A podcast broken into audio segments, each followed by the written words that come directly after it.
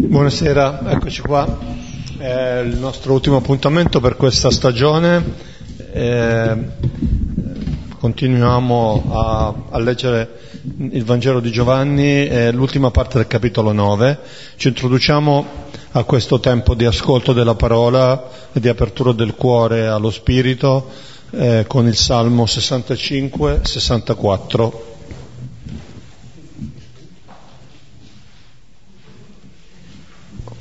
Lo preghiamo a due cori, cominciando noi da questa parte alla mia destra con i versetti pari. Salmo 65-64. Nel nome del Padre, del Figlio e dello Spirito Santo. Amen. Per te il silenzio e lode, o Dio in Sion. A te si sciolgano i voti. A te che ascolti la preghiera viene ogni mortale. Pesano su di noi le nostre colpe, ma tu perdoni i nostri delitti. Beato chi hai scelto perché ti stia vicino, abiterà nei tuoi atri. Ci sazieremo dei beni della tua casa, delle cose sacre del tuo tempio. Con i prodigi della tua giustizia, tu ci rispondi, o oh Dio, nostra salvezza, fiducia degli estremi confini della terra e dei mari più lontani. Tu rendi saldi i monti con la tua forza, cinto di potenza. Tu plachi il fragore del mare, il fragore dei suoi flutti, il tumulto dei popoli. Gli abitanti degli estremi confini sono presi da timore davanti ai tuoi segni. Tu fai gridare di gioia le soglie dell'Oriente e dell'Occidente. Tu visiti la terra e la disseti, la ricolmi di ricchezze. Il fiume di Dio è gonfio di acque. Tu prepari il frumento per gli uomini così prepari la terra. Ne irrighi i solchi, ne spiani le zolle, la bagni con le piogge e benedici i suoi germogli. Coroni l'anno con i tuoi benefici, i tuoi solchi stillano abbondanza. Stillano i pascoli del deserto e le colline si cingono di esultanza i prati si coprono di greggi, le valli si ammantano di messi, gridano e cantano di gioia. Gloria al Padre e al Figlio e allo Spirito Santo, come era nel principio, ora e sempre, nei secoli dei secoli. Amen. Ecco, ho scelto questo salmo per iniziare nostra, il nostro incontro perché c'è una, un riconoscimento di beatitudine, è beato chi hai scelto e chiamato vicino, abiterà nei tuoi atri. Ecco il racconto che abbiamo considerato e che stiamo considerando del, del cieco che viene liberato, che può, che può vedere, è anche è un racconto di un incontro, di un incontro di qualcuno che viene appunto scelto, che viene chiamato eh, per, per, stare vicino al Signore, per, per vederlo, per riconoscerlo, per ascoltarlo, per seguirlo, e cioè per nutrirsi dei beni della sua casa. E poi questo, mm, questo incontro, questa possibilità di incontro, questa beatitudine, diciamo, dell'incontro viene ehm, così ripresa, sviluppata nel seguito del Salmo, nella seconda parte, e in modo particolare attraverso immagini relative alla, alla forza di Dio, al Signore creatore, potente, che placa il fragore del mare, i flutti, eccetera, cioè appunto domina il caos. E poi eh, nell'ultima parte nella terza parte invece questa immagine diventa l'immagine di un coltivatore, di un allevatore, di qualcuno che si prende cura della terra e la rende feconda. Eh, allora sono modi poetici per parlare eh, abbastanza tipici, abbastanza caratteristici dei salmi, appunto per parlarci della fecondità del rapporto tra Dio e il suo popolo, così come il contadino capace di rendere eh, feconda la terra. E allora ringraziamo il Signore e anche noi ci uniamo a, questa, a questo giubilo no? per la possibilità che abbiamo di incontrarlo, di essere eletti, eh, di essere scelti per stare vicino a Lui. Quel brano di questa sera sono gli ultimi sette versetti del capitolo nono, Giovanni 9 da 35 a 41, appunto il, il capitolo del cosiddetto ceconato. E siamo nel momento in cui eh, le autorità hanno deciso l'espulsione eh, di questa persona che eh, ha portato avanti un dialogo franco con le autorità, che ha portato avanti, come dice lui, quell'unica cosa che sa, che prima era cieco e adesso ci vede. Questo che è un dato di realtà, è un dato che gli altri hanno, fanno difficoltà ad assumere perché non rientra nei loro schemi e si chiudono appunto alla, all'evidenza dei fatti. E invece in questi versetti vedremo come dopo questa espulsione, appunto eh, quello che diceva adesso Stefano del Salmo, questo, eh, questa ricerca da parte del Signore, questo dialogo ultimo, cioè l'unico e ultimo dialogo con l'ex cieco e poi una conclusione di Gesù con i farisei.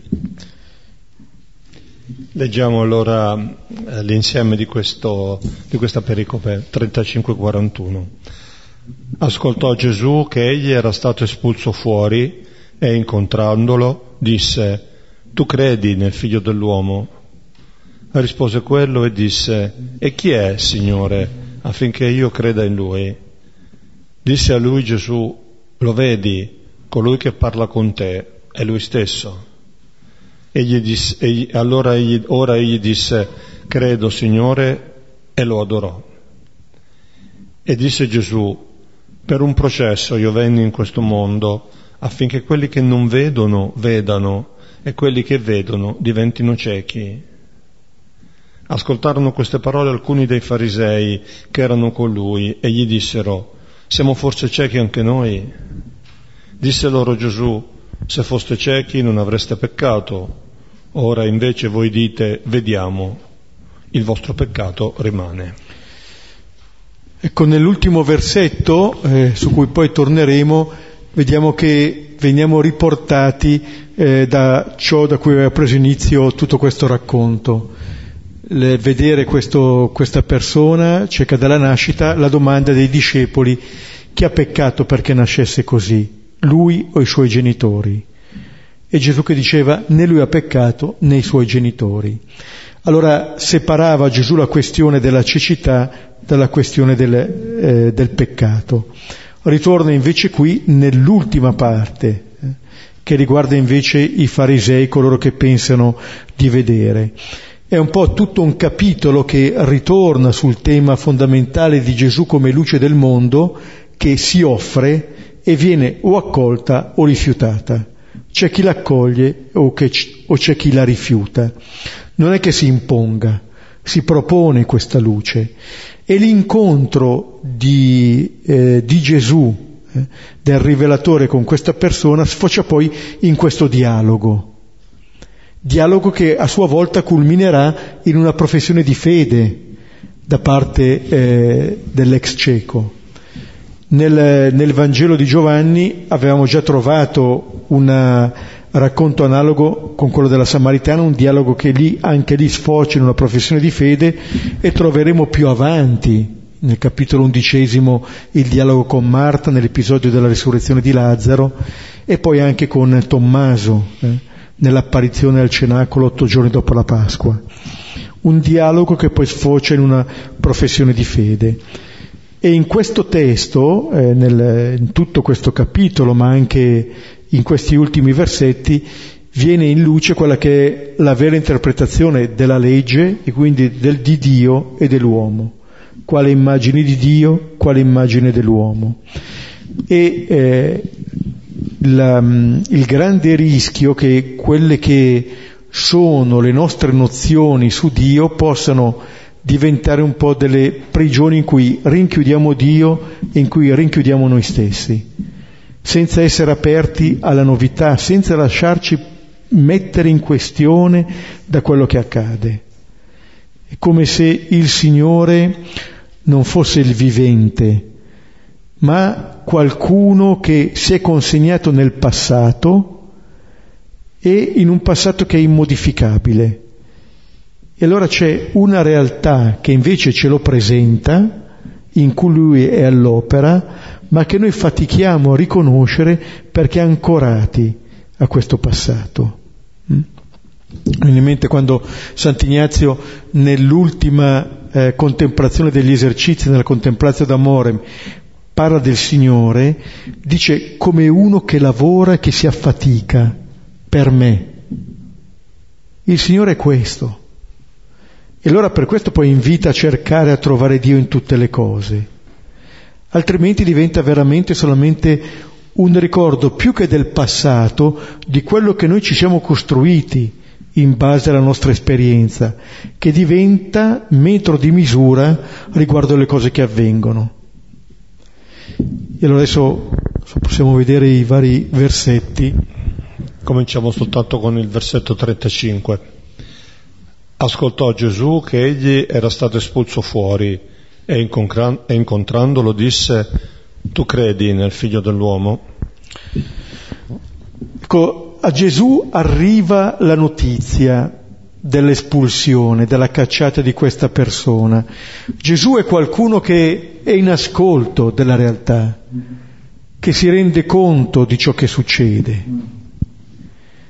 E dice delle parole, però prima ascolta, accoglie questa realtà. È ciò che lo distingue poi dal, anche dall'atteggiamento, diciamo, dei farisei, di ciò che rappresentano i farisei, che non ascoltano la realtà, non ascoltano, non ascoltano quello che, che, succede. E ehm, sa che è stato espulso e lo incontra. Da un lato il cieco non poteva riconoscere Gesù, non l'aveva mai visto. Dopo che è stato guarito non l'ha incontrato, non può riconoscerlo. Eh?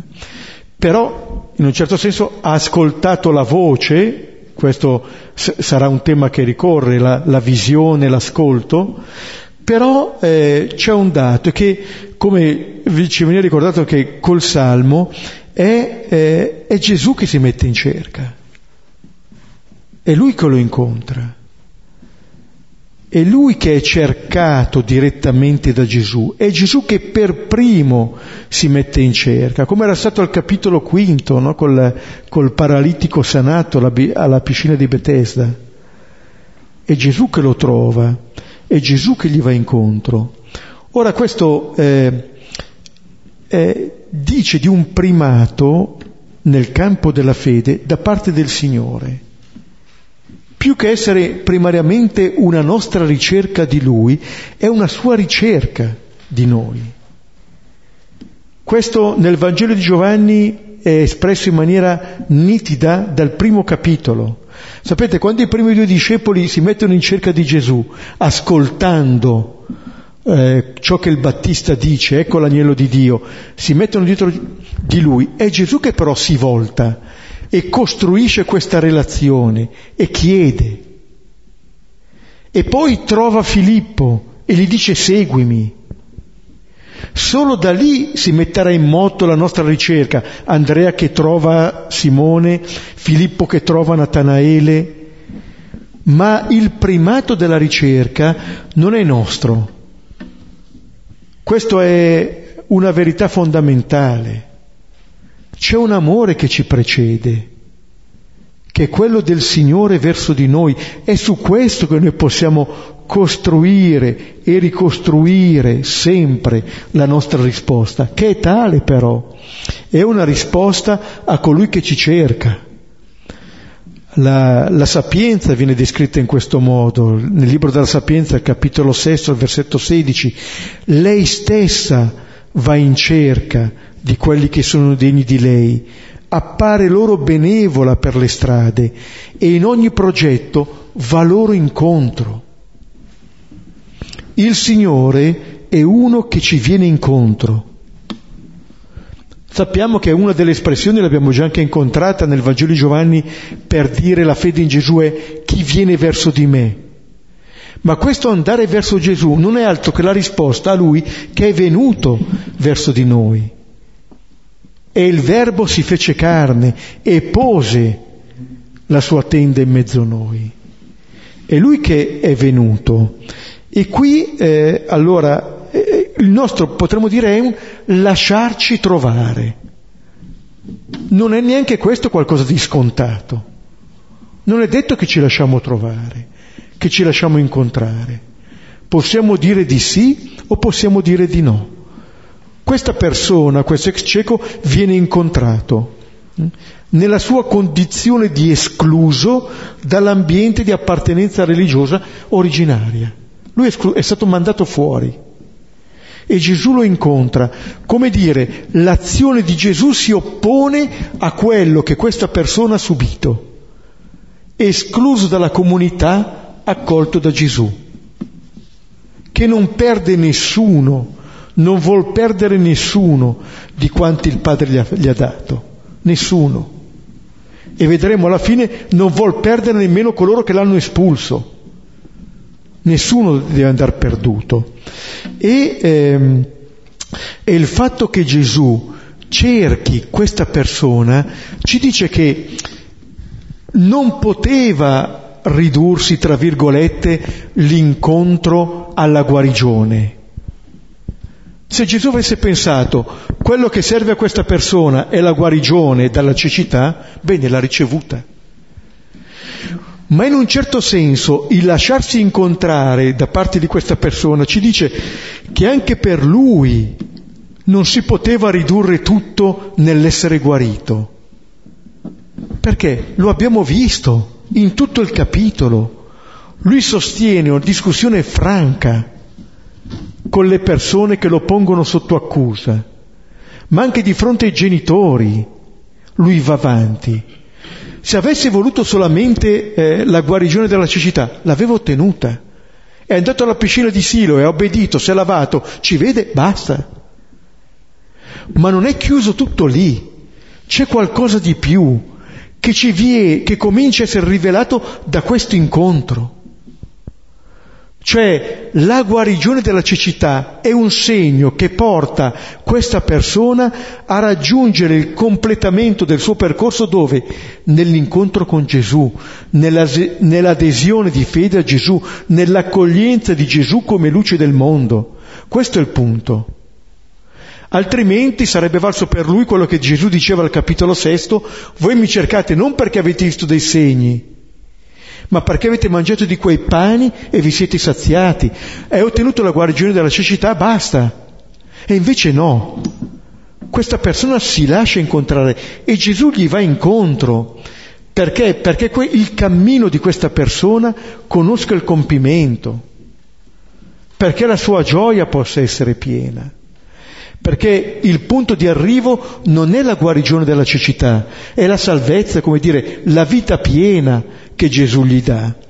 È come se eh, eh, Gesù gli offrisse un po' un, il nuovo livello della sua relazione.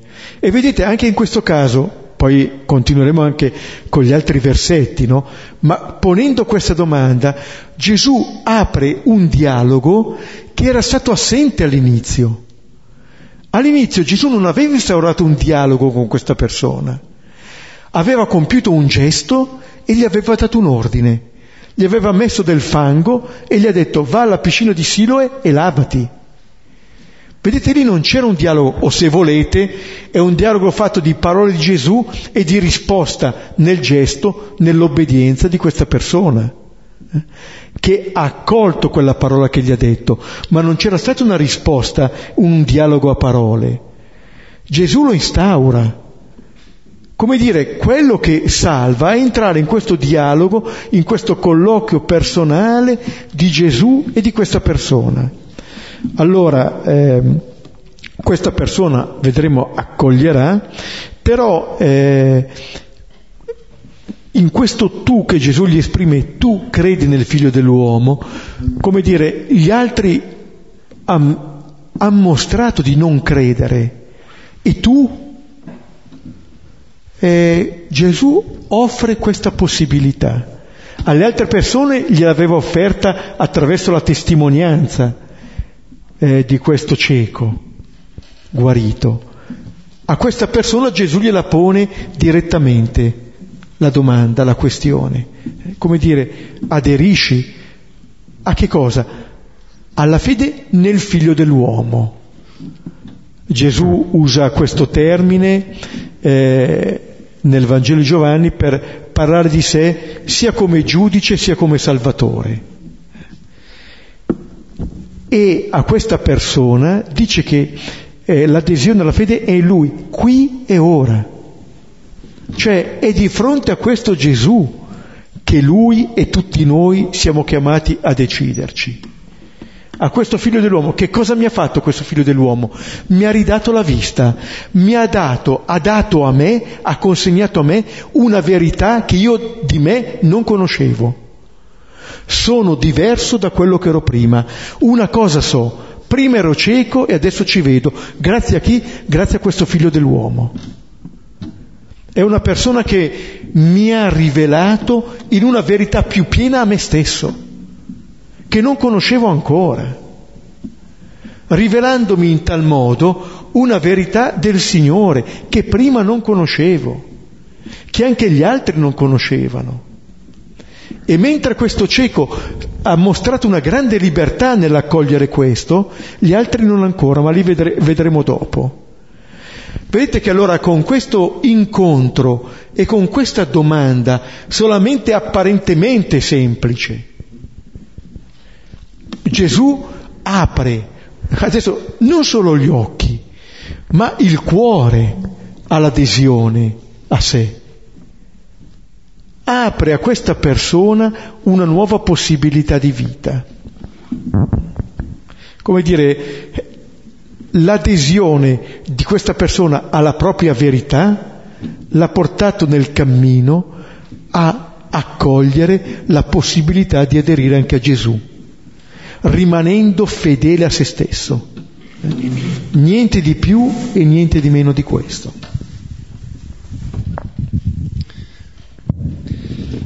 Ecco, anch'io faccio qualche sottolineatura seguendo un po' quello che stava dicendo Beppe adesso.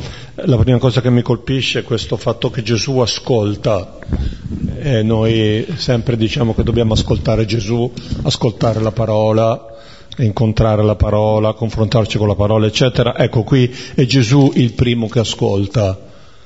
È molto bella questa, questa immagine, molto, eh, diciamo, ci riempie di fiducia, no? Perché il Signore ascolta.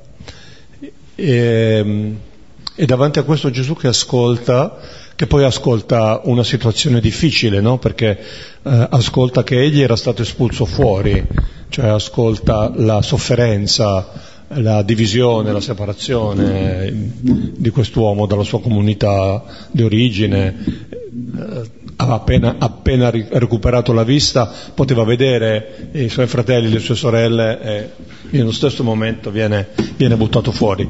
E, e, questo mi faceva venire in mente quando, quando Ignazio negli esercizi propone nella meditazione, nella contemplazione della incarnazione, la Trinità che guarda e ascolta eh, il mondo eh, e si prende cura di questo. No? Eh, Ignazio immagina questa questa sorta di, eh, di, di, di scena eh, che motiva eh, come mai Dio si è fatto uomo. Ebbene, perché prima c'era la Santissima Trinità che guardava il mondo e vedeva le condizioni in cui erano gli uomini, vedeva lo stato deplorevole, vedeva persone che eh, si odiavano, che, che, facevano male, eccetera, sentiva Uh, le bestemmie, le cattiverie, l'odio, eccetera, eh, e allora per questo decide, decide che la seconda persona della Trinità, della Santissima Trinità, si faccia uomo. No? Ecco qui Gesù ascolta, no? si fa carico di tutto questo. E, um, e, per questo poi gli va incontro, lo incontra, desi- incontrandolo, no? e, mi sembrava quasi che si potesse dire desiderava vederlo, no? è Gesù che desidera vederlo, adesso, adesso lo può vedere finalmente, no? C'era molto tenera, molto bella questa, questa immagine. E poi eh, l'invito a credere, come Beppe diceva, ehm, mi sembra che sia il coronamento di questa esperienza, no? Prima il, nel dialogo con i farisei l'uomo diceva questo solo so, che se sia un peccatore non lo so, questo solo so. Ecco, qui in un certo senso con questo invito a credere è come se il Signore gli, chiede, gli proponesse la possibilità di sapere tutto, diciamo, no? Cioè di arrivare a una piena, a una piena conoscenza, una conoscenza spirituale, una conoscenza del mistero d'amore di Dio, no? Però appunto di andare ancora più avanti, lo invita verso un compimento eh, e quindi appunto lo, lo apre a questa possibilità. Bene, vediamo adesso tre versetti, eh, 36, 37 e 38. Rispose quello e disse, E chi è, Signore, affinché io creda in Lui? Disse a lui Gesù, Lo vedi, colui che parla con te è Lui stesso. Ora egli disse, Credo, Signore, e lo adorò. Ecco, il, la proposta del dialogo viene accolta da questa persona, risponde, ascolta e risponde, chiede chi è Signore. Sia eh, in un certo senso è chi è questo figlio dell'uomo, si può intendere in, in, questo modo anche qual è questo figlio dell'uomo, cioè chi, quale persona è. Ecco, chi è colui che ha compiuto questa, quest'opera verso, verso questo cieco che è stato guarito? E quale persona è, è affinché io creda in lui? Ecco, accetta di aderire a questa persona e, e mostrando così quello che è anche il suo desiderio, eh, affinché io creda. Ecco, la, la guarigione dalla vista è proprio il segno di questa adesione di fede, che è il vedere eh, Gesù, il, volto del figlio dell'uomo, il volto vero di ogni uomo, la verità. E, e questo ci dice che eh, questa persona accoglie questa rivelazione che gli è stata donata, gli è andata incontro, gli si è offerta non è stata una ricompensa al suo cammino, ma è stata un'accoglienza. E Gesù risponde, eh, lo vedi, lo vedi. Tra l'altro qui usa Giovanni un verbo diverso da quelli usati finora per dire vedere, quasi a indicare un'adesione di fede, un vedere profondo. E poi però è interessante che metta assieme lo vedi colui che parla con te. Cioè non è solamente la persona che io sto vedendo in questo momento, è la persona che mi sta parlando. Ricordate, è anche quello che, eh, che diceva Gesù alla Samaritana. Eh, so che deve venire il Messia, quando verrà ci annuncerò ogni cosa, sono io che parlo con te. Eh? Forse noi, ci, da un lato forse ci aspetteremo chissà quale immagine di Messia, però forse è questo quello che noi possiamo accogliere, uno che parla con me. uno di cui io posso accogliere le parole, uno di cui io posso riconoscere le parole. Questa è, è una cosa grandissima, una possibilità grandissima che ci viene, eh, che ci viene offerta. E se eh, la visione qui abbinata alla parola è la parola, eh, il dono per, per eccellenza. Tra l'altro nella creazione è la parola che dalla parola si crea anche la luce. Ma se notiamo anche nei racconti della risurrezione in Giovanni 20, Maria di Magdala non riconosce Gesù dal vederlo. Ascoltando la parola di Gesù che pronuncia il suo nome, Maria, lo riconosce.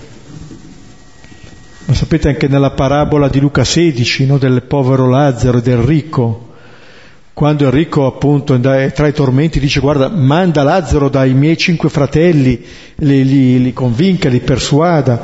E Abramo cosa dice? Hanno Mosè e i profeti, ascoltino loro. Lui replicò, no padre Abramo, ma se dai morti qualcuno andrà da loro si convertiranno. Abramo rispose, se non ascoltano Mosè e i profeti, non saranno persuasi neanche se uno risorgesse dai morti, se non ascoltano. Ecco, la visione, l'immagine è qualcosa di immediato, però è anche in un certo senso anche qualcosa di violento che si impone. L'ascolto richiede attenzione, va più in profondità, entra più nella nostra interiorità e forse poi ci dà la possibilità, se ascolto poi vedo. Notate, anche per il cieco era stato così. All'inizio lui cosa ha fatto? Ha ascoltato una parola. La sua possibilità di vedere è perché hanno ascoltato una parola, sia la luce e la luce fu, anche per lui. Va alla piscina di Siro e lavati, l'ha fatto, ci ha visto. È la parola accolta che gli ha restituito la vista. È questa parola che continuamente chiede di essere accolta in profondità che ci fa vivere, che ci fa vivere. E poi, certo, poi lo vede, è quello che ha davanti agli occhi, finalmente si rende conto di vedere Gesù. Allora non è qualcuno così, è lui, è quel volto lì che l'ha salvato, però arriva al volto attraverso l'ascolto attraverso quella parola che ha accolto, che gli fa compiere poi questo cammino. E allora eh, questo lo, lo vede e dice, credo Signore, e lo adorò. Anche qui, vedete, una parola e un gesto. Tutto l'umano viene fuori qui. Si crede al Signore con la parola e con il gesto. Questo è, è qualcosa che ha a che fare con l'adorazione di Dio nel Vangelo di Giovanni, è quello che ha detto anche alla, alla Samaritana, cerca tali adoratori il Padre. E in questo rivela che Gesù è davvero il nuovo Tempio. Allora, eh, questa persona che è stata cacciata fuori, eh, che come appunto coloro che erano minacciati di essere espulsi dalla sinagoga, qui si ritrova questa espulsione lo porta davanti al Tempio vivente.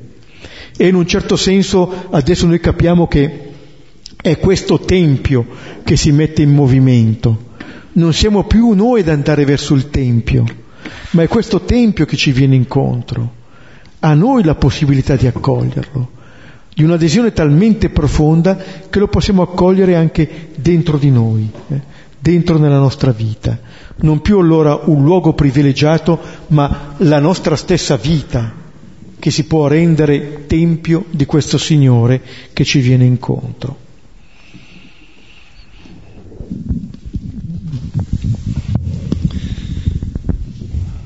Ecco, questo avviene attraverso una persona concreta che appunto eh, Gesù chiamando se stesso figlio dell'uomo, no? quindi attraverso un'esperienza eh, fatta di carne, di carne e ossa. E questa immagine del figlio dell'uomo, appunto, Beppe diceva, caratteristica di, eh, del Vangelo di Giovanni, eh, titolo messianico, eh, che però in qualche modo potremmo dire lo, lo avvicina ad ogni essere umano, no? lo, eh, è, un, è, un, titolo specifico e nello stesso tempo è anche una, un'espressione che ce lo fa fratello, perché tutti siamo in qualche modo, ognuno di noi, figlio dell'uomo. E, um, Silvano, eh, padre Silvano commentando questo testo parlava della, del fango, faceva riferimento al fango che eh, Gesù ha fatto per spalmare gli occhi del, del cieco, eh, perché il figlio dell'uomo è fatto di fango. Eh, è un esserino appunto no? creato dalla polvere e dal, dall'alito di Dio. E, ehm, e, in un certo senso si potrebbe dire che qui, eh, eh, appunto, eh, come dicevamo, il, l'uomo eh, finalmente vede davvero, perché? Perché vede quel fango, diciamo così, che gli era stato messo davanti agli occhi, no? quel fango che è, che è questo, eh, questa presenza eh, di ogni fratello, di ogni sorella, eh, alimentato dalla parola, rinnovato dall'ascolto della parola. E poi l'altra osservazione che volevo fare è questo colui che parla con te, che è un'espressione, anche questa mi sembra molto bella, eh, quanto è importante no? per ogni essere umano avere eh, persone che parlano con lui, con lei, persone che insegnano no? quanto, quanto la mamma, il babbo con i bambini sono lì che parlano, parlano, spiegano, fanno entrare nella, nella, vita, fanno entrare nel senso, svelano il significato. No? E allora mi chiedevo appunto no, che da un lato quest'uomo viene da un'esperienza in cui è stato buttato fuori e dall'altro, appunto come si diceva prima, trova qualcuno che lo accoglie e che gli comincia a dire parole buone, parole costruttive. No? Ci potremmo chiedere di quali parole ti nutri, a quali parole dai seguito, no? che, cosa, che, cosa, ascolti, no? da chi ti lasci, eh, chi lasci parlare, chi lasci parlare, eh, colui che parla con te. Chi è questo colui che parla con te nella tua vita? No? Perché ci sono parole che costruiscono e che, appunto, che danno vita, che danno speranza, parole buone, eh, e parole invece che distruggono, che separano, dividono, che, eh, che, danno disperazione. La parola buona è anche l'Evangelo, no? In qualche modo si potrebbe dire. È un, è un modo per, un po' semplificato forse per tradurre il termine Vangelo. Vediamo il versetto 39. E disse Gesù, per un processo io venni in questo mondo affinché quelli che non vedono vedano e quelli che vedono diventino ciechi. Ecco, qui eh, questo, questa parola di Gesù non è più rivolta solamente a, al cieco guarito, ma a tutti, infatti verrà anche ripreso e dice che è venuto in vista di, di fatto di un giudizio, no? per, per far venire alla luce se volete, eh, qualcosa di analogo a quello che eh, Simeone dice nel Vangelo di Luca. Ecco. È qui perché sono rivelati i, sei, i, pensieri di molti cuori. E lui dirà appunto nel suo Nunc Dimittis, i miei occhi hanno visto la tua salvezza, luce per illuminare le genti. È questa luce che mette in chiaro eh, da che parte stiamo eh, in 8.12 Gesù ha detto io sono luce del mondo e anche all'inizio di questo capitolo, finché io sono nel mondo, sono la luce del mondo. Si tratta appunto di porsi di fronte a questa luce e vedere qual è l'atteggiamento, se di accoglienza di questa luce o di rifiuto, dicendo che Gesù è venuto in questo mondo, in un mondo che lo sta eh, rifiutando, ma lui è venuto appunto per la salvezza di questo mondo con questo paradosso, affinché quelli che non vedono vedano e quelli che vedono diventino ciechi. Allora qui abbiamo già citato anche le altre volte no? le, i passi di Isaia, ma qua l'operazione fondamentale che Gesù vuol fare è un'operazione di verità, non tanto di accecare, ma di aprire gli occhi su quella che è la propria verità. Allora eh, in questa è la sua missione di inviato del Padre. No? Io venni in questo mondo, notate è il nome della piscina di Siloe, che significa inviato. Cioè la missione di Gesù è quella di aprirci gli occhi, di farci nascere o rinascere fa- a quella che è la nostra vera identità. Per questo lui è venuto. E la, il primo passo che noi possiamo fare è riconoscere quella che è la nostra verità, eh? accoglierla e testimoniarla, altrimenti appunto il rischio, come dirà eh, Gesù nel Vangelo di Matteo, quello di essere delle guide cieche, cioè di coloro che vogliono guidare altri ma che non vedono e non si rendono conto però di essere ciechi. È questo che appunto poi eh, affiderà agli ultimi due versetti, dove appunto in ballo è l'accettazione o il rifiuto. Allora, le cose sono davanti agli occhi di tutti, quello che è accaduto è di fronte agli occhi di tutti. Alcuno, qualcuno lo accoglie, altro lo rifiuta. I fatti sono i fatti, però appunto il nostro modo di porci davanti a questi decide eh, di noi.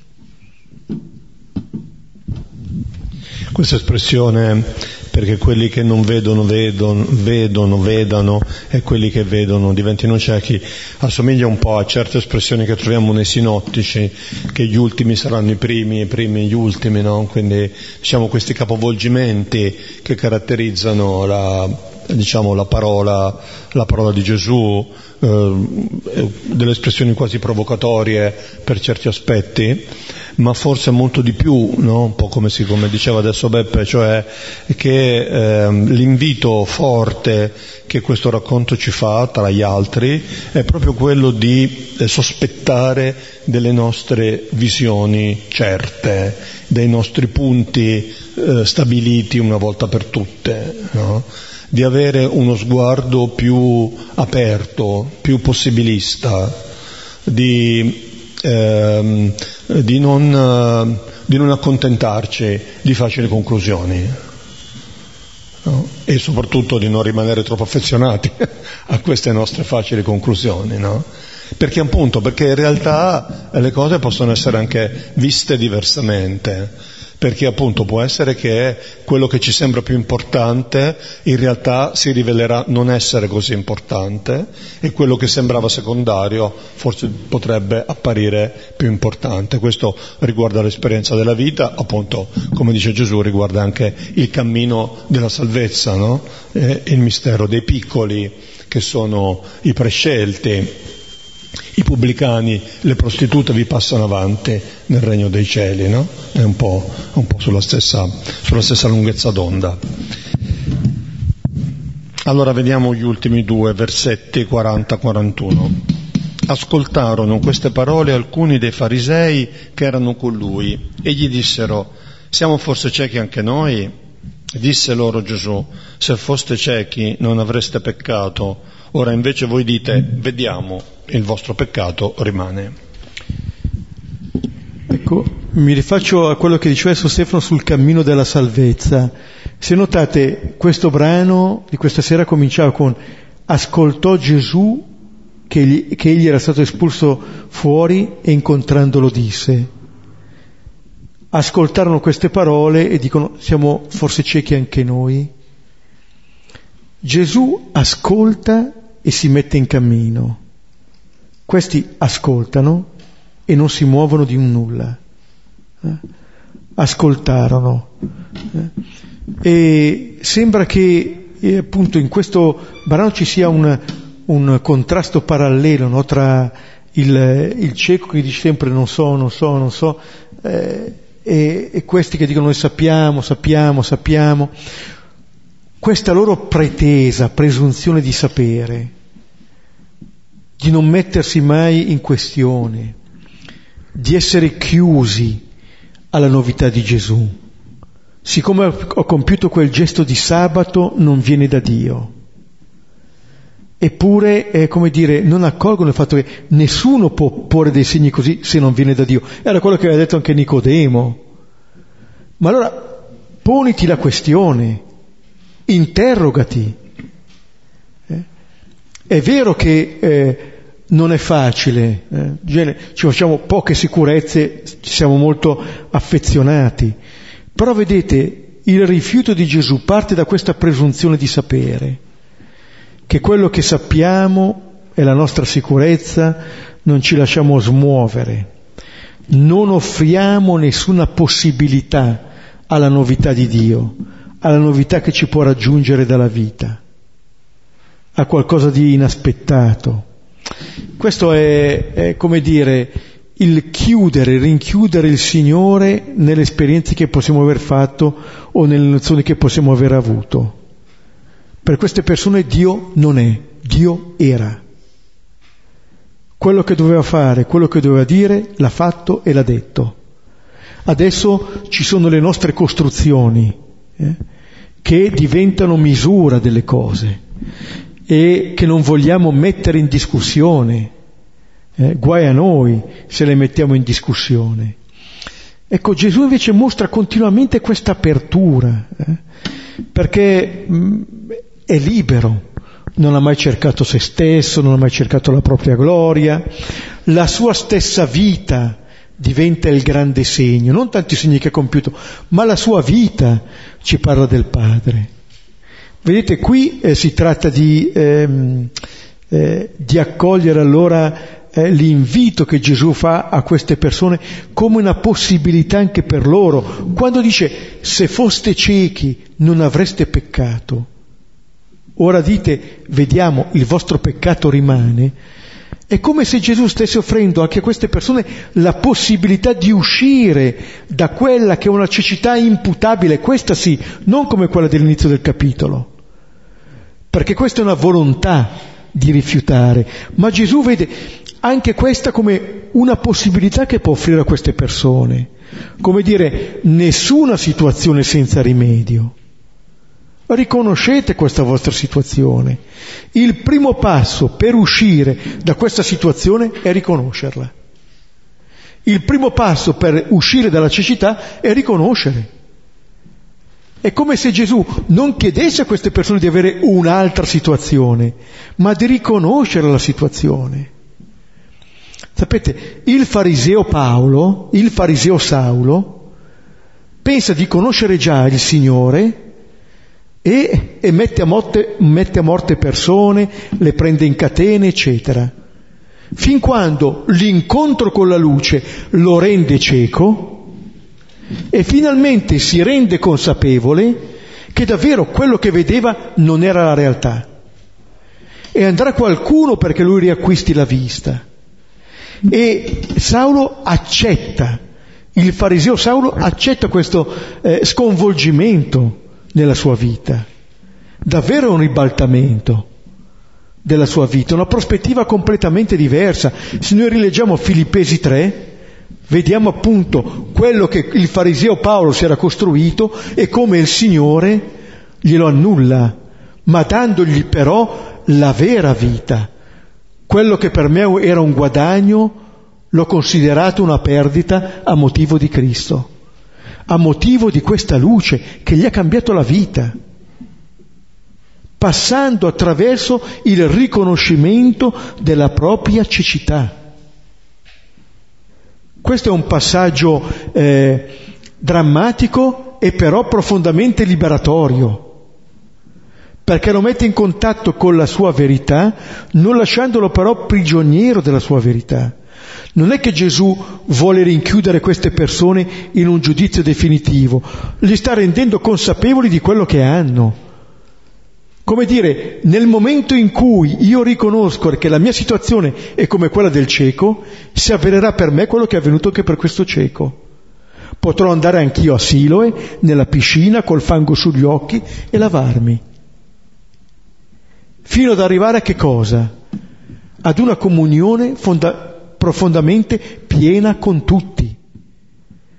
Perché questa cecità ha come effetto l'espulsione di qualcuno, la rottura cioè delle relazioni, la rottura della relazione con Gesù, la rottura delle relazioni con gli altri.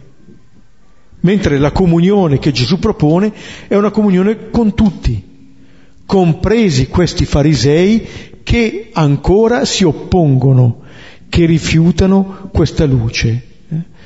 La possibilità è offerta anche a loro, eh? non li condanna Gesù, li avverte, come dire che una conversione libera è sempre possibile e ci è offerta in maniera gratuita. Possiamo fermarci, rivedere questi versetti o se volete anche rivedere uno sguardo il percorso del capitolo e poi condividere.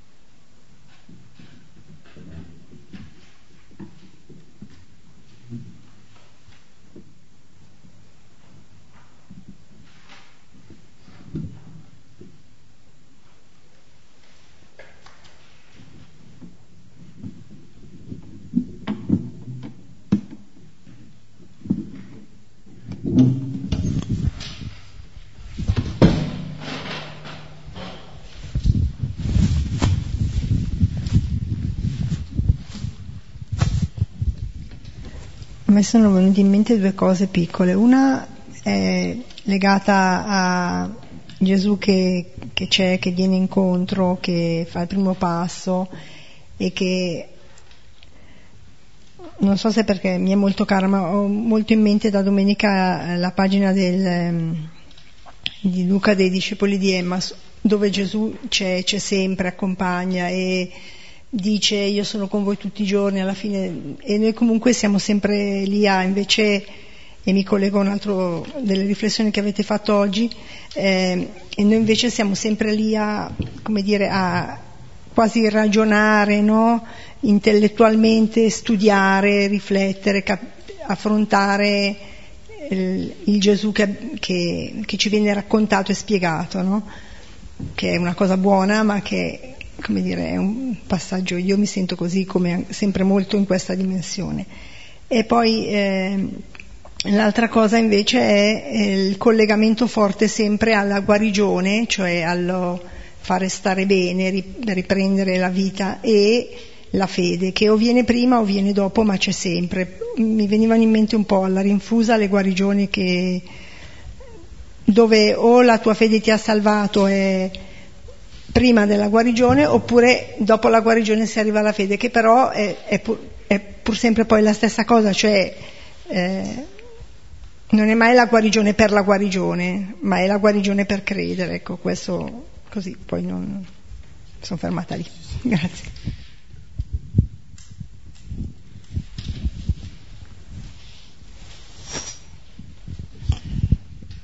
Eh, mi sono soffermata sulla frase sono io che parlo con te, ehm, che è interessante quello della parola perché rispetto all'immagine, e io stavo pensando come noi adesso siamo comunque una società molto dell'immagine più che della parola.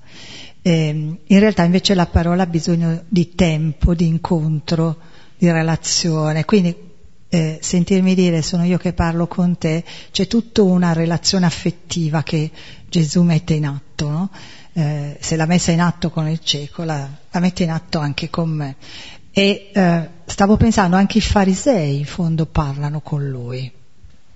Però come una parola eh, può essere davvero o, o separatrice o eh, motivo di comunione, no? di relazione. In fondo eh, tutti e due hanno parlato con questo cieco, ma eh, chi salva è la parola eh, di Gesù.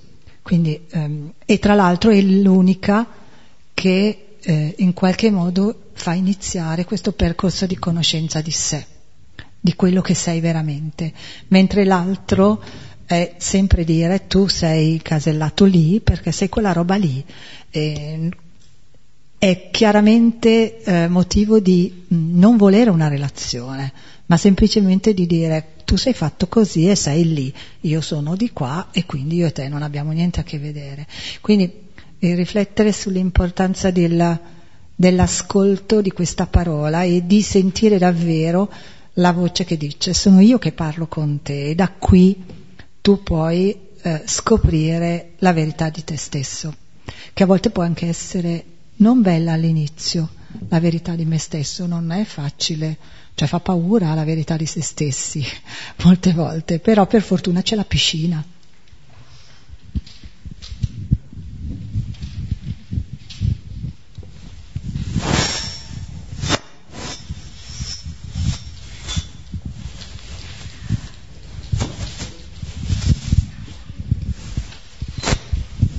A me colpisce la, la delicatezza con, con, cui il messaggio di Gesù sconvolge le, le, le, le vite, diciamo. Lui entra in, sembra che entri in punta di piedi, ti dona questo messaggio, poi ti dà fiducia, nel senso che anche con i farisei avrebbe potuto dire, vabbè, questi sono decoccio, quindi è inutile che continua a, a spendere energia e forze cercando di... Uh, ridonargli questa identità e invece comunque ci prova ed è una, è una cosa uh, secondo me molto uh, toccante che così delicatamente lo faccia eh, ma in modo così sconvolgente. E poi volevo ringraziare padre Beppe e padre Stefano per questi mesi di, di lezio che, che ci avete regalato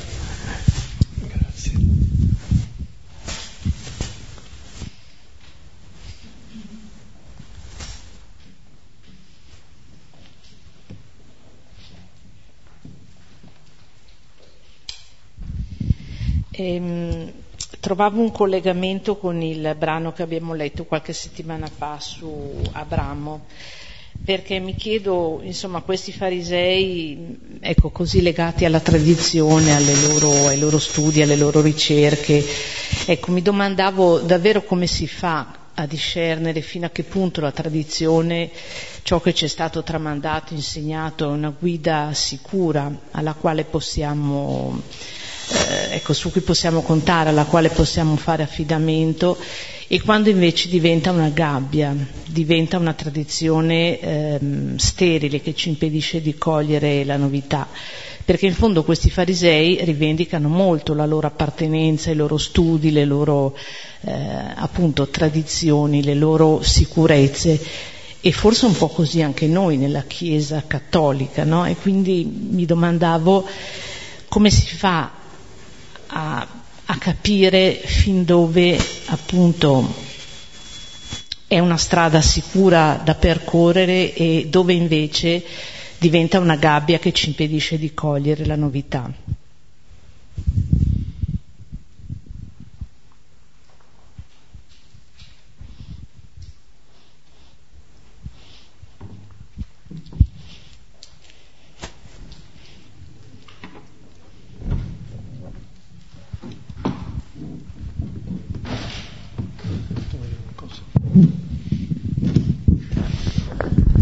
No, io non ho la risposta da dare, cioè penso che una delle tentazioni di ogni istituzione sia quella di identificarsi con la, veri- con la propria verità e con i valori a cui fa riferimento. Mantenersi liberi di fronte a questo, eh, penso che non ci sia una ricetta, forse la grazia che possiamo chiedere è quello di mantenere un'apertura ehm, eh, rispetto a una novità che a volte anche nei Vangeli c'è, no? a me veniva in mente, eh, eh, mentre parlavi un po' l'incontro di Gesù con la Cananea, no? quando Gesù le dice, ma non sono venuto che per le pecore perdute della casa di Israele e lei in un certo senso sfonda anche quel muro, no? eh, dicendo appunto che anche i, i, cagnolini si cibano delle briciole e Gesù ammira la fede di questa, di questa donna qui, come dire, eh, quello che possiamo fare, eh, appunto, a mio avviso, di mantenere, di chiedere di mantenere un'apertura, una libertà, no? Mi viene un po' in mente anche la, mm, eh, la, scena finale del Vangelo di Giovanni, no? che quando Gesù dice a Pietro seguimi, E Pietro cosa fa subito? Si volta indietro, vede il discepolo che, che Gesù amava e dice, Signore è lui? Perché, come dire, c'è quasi la tentazione no, di dire dobbiamo mettere a posto tutto e Gesù dice lascia stare, lascia stare, come dire, davvero accettare che ci sia una realtà che ci sovrasta, ma nel senso buono, no? E quindi da, dare fiducia, eccetera, non chiudere subito le situazioni, le persone, noi stessi. Questo è, è una sfida, e penso un po' per tutti, anche per la Chiesa. Brevissimo. Eh, questi mesi di, di lezioni di Giovanni sono stati un benefico fango sugli occhi, meraviglioso. Veramente grazie. Bene, allora appunto continuiamo i ringraziamenti. Eh, veramente grazie, grazie, a voi, grazie di questa occasione perché appunto come, come dice qualcuno eh, proporre la parola diventa sempre mh, mm, per, per, me, per noi, eh, l'occasione per capirci qualcosa di più o comunque provare a capirci qualcosa di più. Quindi, eh, mentre, come dice, era San Gregorio Magno che diceva, mentre la insegno a voi la imparo io, no? diceva, diceva, lui appunto, perché eh, esattamente così, no? davvero eh, è un'occasione per, per, tornare o per scoprire anche alcuni di questi capitoli di Giovanni che sono sempre un po' eh, lasciati in secondo piano, adesso non il capitolo 9, ma certamente capitolo 7, capitolo 8, insomma non è che si leggano molto. Poi eh, se andiamo avanti arriveremo ad altri capitoli interessanti da questo punto, da questo punto di vista. Bene, quindi appunto noi per, eh, per, questa, diciamo, per questa stagione ci fermiamo qui, riprenderemo a ottobre e poi vedremo quando, adesso metà ottobre grosso modo, no? forse. Un martedì 10. Ecco, il 10 forse, potrebbe essere il giorno de, de, per cui eh, buon, buon proseguimento, eh, appunto teniamoci in contatto spirituale, se non altro eh, la preghiera e il ricordo eh, di questa grande miniera d'oro che abbiamo nella parola e, come questa nutre la nostra vita, la vita dei fratelli e delle sorelle sia un po' il viatico di questo, di questo tempo.